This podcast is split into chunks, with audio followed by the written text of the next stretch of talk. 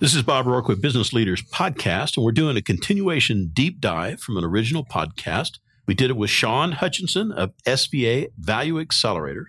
And what we're going to be talking about now as part of the value acceleration methodology, we're going to be talking about the productivity portion of that. That's right. Sean, thanks again. We're going to go into the deep dive. All right, great. So the former chairman of Procter Gamble once said productivity is everything in every business. And I agree with that. This particular piece of our value accelerator, the productivity accelerator, comes four out of seven. And the reason that it's in the middle is because it provides a really important inflection point built on what's happened before, and it's a predictor of what happens in the future. You remember me saying on an earlier, I think it was the original podcast that we did, that value creation, value acceleration tends to not be linear, right? Like this. It's more of a slow climb, and then there's an inflection point where it really takes off. So the exponential value curve is a scoop. One of the things that inflects that curve and gets it to move into a very steep incline is increases in productivity. Now, I think everybody understands what productivity is, but basically it's doing more with less, right? Now, there are a couple of different places in your numbers that you're going to see it on your financial statements, but one place is in the gross margin. Not the net margin necessarily, but the gross margin is the indicator of financial productivity in the organization, of essentially throughput, right? Throughput of the assets. How quickly did they get through the organization? How quickly did they produce income, cash, and how quickly did they generate margin? So productivity is about not just efficiency, but it's also about velocity, right? And it's also about the efficient use of capital within the organization. Now, what are the tools that we use? One tool is called fifty to five thousand. So fifty to five thousand is a concept that came out of Rob Slee's book, Midas Managers. And I think it's an amazing concept, and it's been very effective with our clients. So the idea, if I go into a management team, for instance, or even just talking to an owner, and I say, hey, how much of your day do you spend doing fifty dollars an hour work, right? If they don't land immediately on a percentage, which tends to be in the ninety percent of the day or above, then the answer is just way too much, right? And that's an immediate acknowledgement that productivity in the organization, even at the top, has been dampened. It's restricted, right? The reason for that is that not just the C E O, but everybody else in the organization is working on the wrong stuff. Mm-hmm. There may be delegation problems. There may be process problems. There may be culture and communication problems. But at the end of the day, stuff's getting stuck in the organization. Now, what we want in order to create economic value is for the highest level strategic thinkers in the organization to be doing five thousand dollars an hour work. That's where the juice really gets put into the deal. But being aware is one piece of it. How much fifty dollars an hour work are you doing? What are the things that are actually fifty dollars an hour work? And then how quickly and how efficiently and how effectively can you transfer them to another person in the organization? We do what we call a fifty to five thousand audit. It's pretty simple. It's a spreadsheet. We ask usually the management team, the owner and management team, to spend the next month writing down all the fifty dollars an hour stuff that they do. Just write it down. Basically, keep a journal on it. Write on a spreadsheet. Second, how much time did they spend on each one of those activities? Third, how important is that activity? How much of an impact does it have in the organization? One, five. And then begin to identify the person that you're going to transfer it to and set a date. Right? So in one possibly extreme case that we did it, although I'm not sure that it was really extreme, we had a group of thirteen vice presidents in the organization, fairly large company, like eighty-five million, something like that. And they managed a lot of divisions. They had a lot of different roles in the company. What we had noticed, though, is that really the production, if you will, coming out of those positions was not as high as you would expect it to be. Big strategic questions and issues were being left to the wayside. And it seemed like the management team was working on stuff that really was at, should be handled at another point in the organization. So importantly, as a result of that, the organization was not creating as much value as it could have been. So we had thirteen V Ps. They spent a month looking at it. We took that information and we annualized it through discussion with them. Is this typical of a month, or was it just unusual? What on here might have been kind of a one-time deal. Once we normalized it out, uh, let's see, thirteen times two thousand eighty, let's assume that they're working two thousand hours a year. So we got what, about twenty-seven thousand hours, something like that, mm-hmm. in the year. twenty-two thousand hours were identified as fifty dollars an hour work. Think about the impact of that on the organization. First of all, it trickles all the way down, so to speak. At every point in the organization, something's getting stuck, right? Or something's not being done at the right kind of investment level in the organization. So fifty to five thousand is an incredibly powerful tool. And I can tell you that of all the bumper stickers that may be present in the value acceleration, fifty to five thousand is one that always sticks with our clients. And they mm-hmm. talk about it over and over again. Yeah, I'm doing fifty dollars an hour work again, or I left some five thousand dollars opportunities out there. But it gets them thinking in a different way. It changes behaviors, mm-hmm. it changes culture, and it changes productivity. Now, the second piece of productivity is what we call value stream mapping, right? So process is a really important part of productivity, as you would imagine. If you look at Kaizen, for instance, the basis of lean manufacturing, for instance, Six Sigma and things like that. Kaizen was the thing that Toyota used to reinvent its manufacturing processes. It's thought that every one hundred process steps in an organization of any kind, ninety-five are probably unnecessary. Now, each step in a process, in order to realize full productivity, which is impossible, we know that. Each step in a process has to meet three criteria in order to add value to the process compared to where it was in the last step. So the first criteria is that the step changes the form, fit, or function of whatever it is, right? The second piece of it is it must be done right the first time. Was it done right the first time?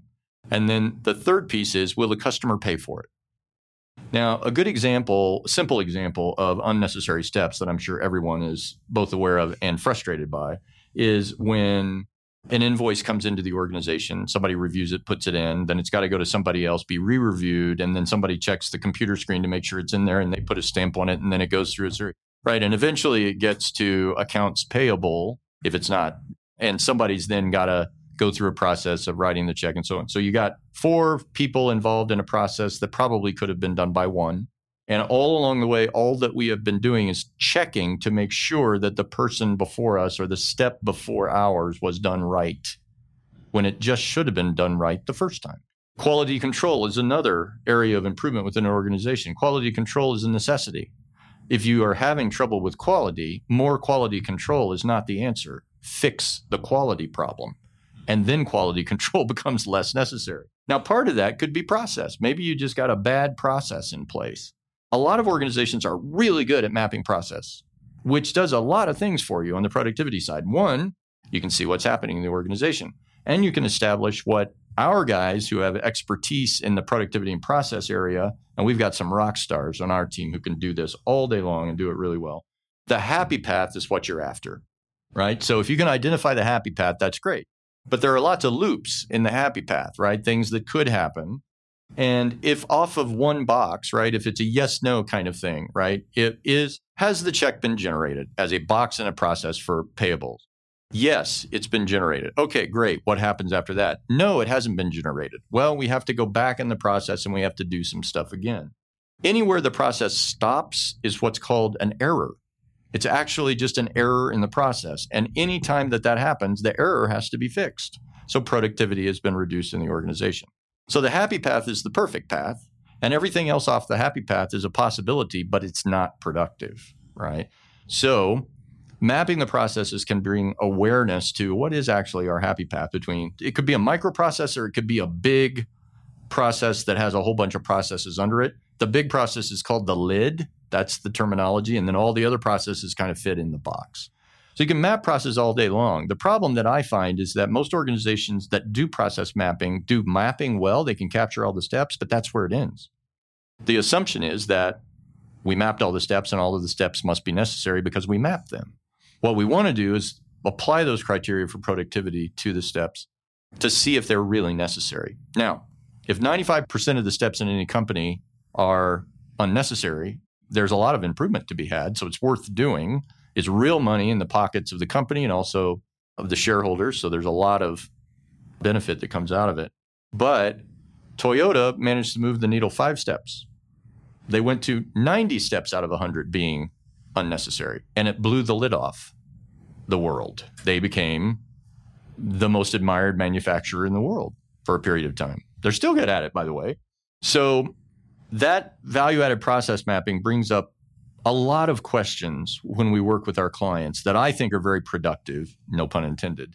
And in many cases, they beg other issues, right? So if we map out a process well, and we identify all the unnecessary steps, right? Things that do not change form, fit, or function, could have been done right the first time, wouldn't be necessary if they had been, and then the customer is willing to pay for it, mm-hmm. one form or another. The customer is not willing to pay for errors, by the way. They're not willing to pay for extra steps. So if we're having trouble with that, there are probably communication problems in the organization about what a happy path is or should be.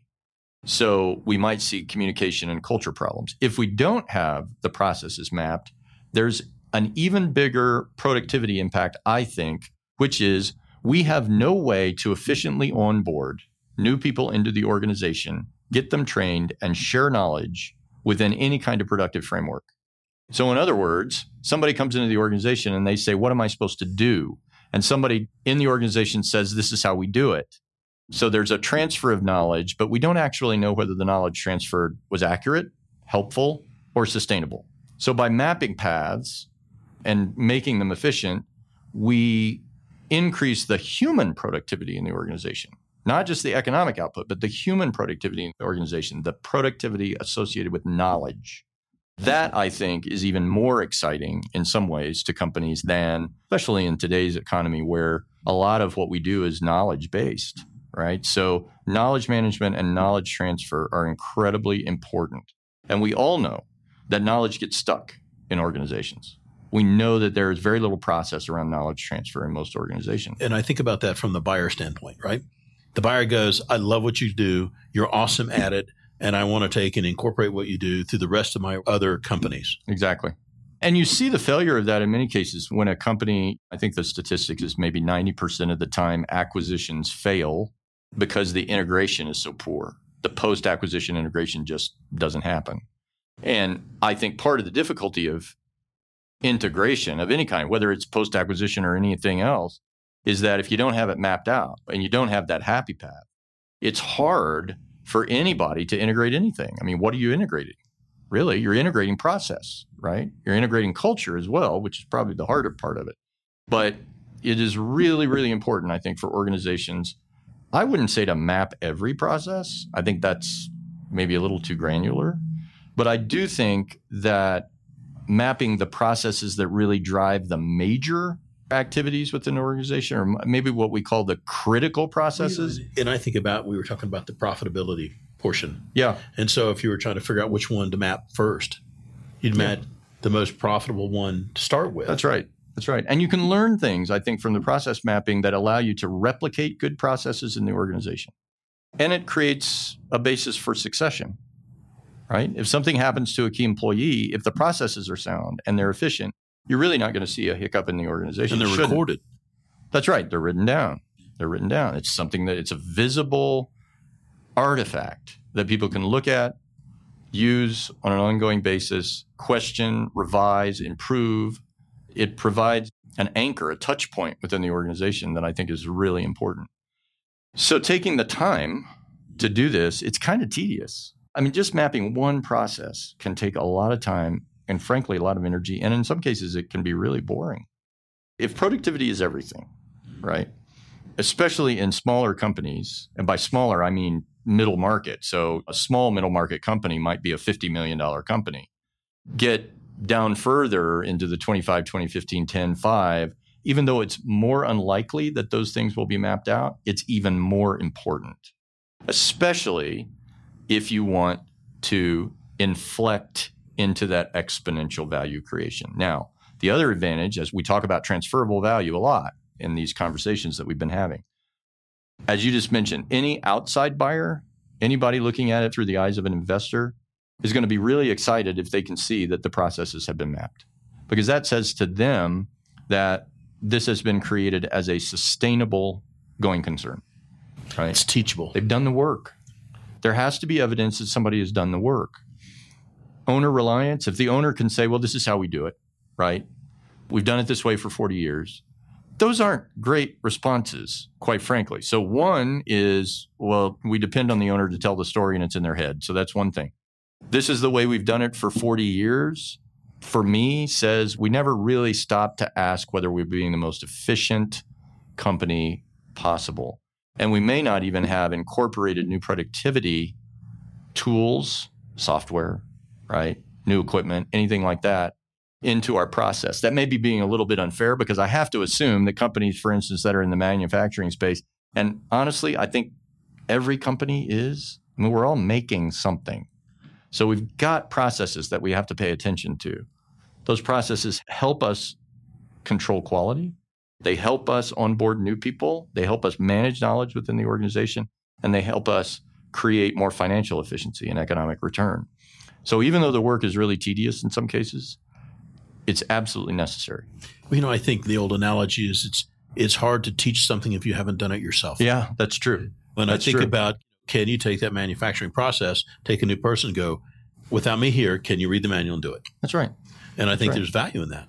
Well, and you know, that it's interesting. I think that franchise systems, for instance, have gotten, at least the good ones, have gotten really good at this, right? It comes right down to, let's say it's a retail franchise. They're right down to, here's a new display. This is like, here's a drawing of where you put stuff on this display. This is what it's supposed to look like when you're done. Here are the processes for managing money, restocking, all that kind of stuff. If it's a retail franchise, if it's a service franchise, there's a whole nother. But the through line is they want somebody else to do it the way that it should be done. And the same attitude has to exist within the organization, right? I should be able to pass that on to an inheritor. And it should be clear and simple enough that it can be done by anybody who's looking at that visual representation of the process. Now, I will say I am a big fan of visual representations of these processes. I think you have to map it out with boxes and arrows and you have the whole thing. A fair quantity of people are visual learners.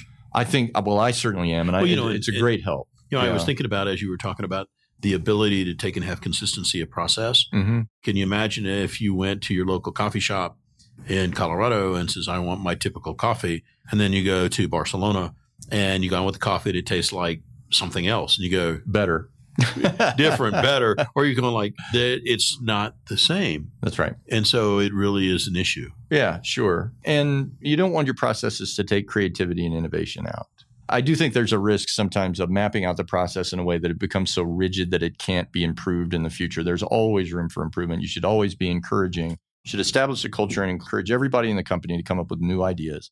Every process, I mean, there's a lot of room if ninety-five percent of it is unnecessary. So everybody can participate in taking one more step out. And every step that you take out is going to increase value.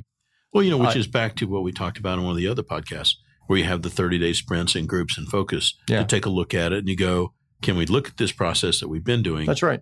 You know, and is it serving, and did the customer change, and there are That's things right. we can do. That's right. And there may even be whole processes that don't need to be there. Maybe you just don't have to do that whole thing anymore. Maybe technology changed. Yeah. And you go. The technology I, could do it for yeah, you. Yeah. Right. So it's interesting. It does have a tie into the information technology question, which I think a lot of private businesses struggle with the efficiencies that technology can and should bring. So it's still the case, I think, too often, in my view, that technology is viewed as a cost, not an investment. But if you put it in the lens of productivity, does it help my employees do more than they could without it? Then you have a more productive company. If you have a more productive company, you have a more valuable company. The risk has been reduced, right? The risk has been reduced. And that's going to drive, as we said earlier, there are three ways to drive value in a company: increase the earnings, reduce the risk, and improve the marketability. Reduce risk is the big one.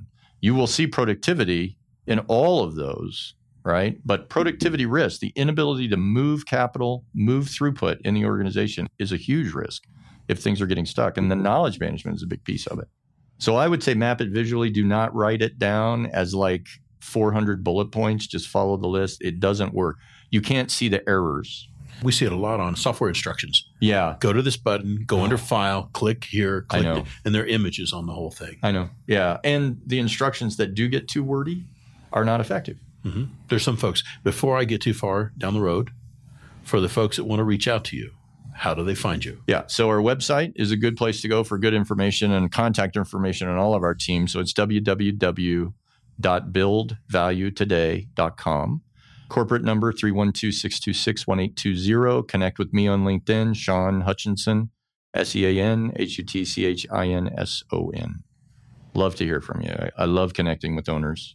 Yeah, the biggest mistake you can make is not reaching out. Okay, that's great. There's a whole series of these episodes on various components of value acceleration. So do we have anything further to talk about on the productivity side? I don't think so. Well, I think we've covered it for now. We're productive. We'll exit, we'll exit here. All right.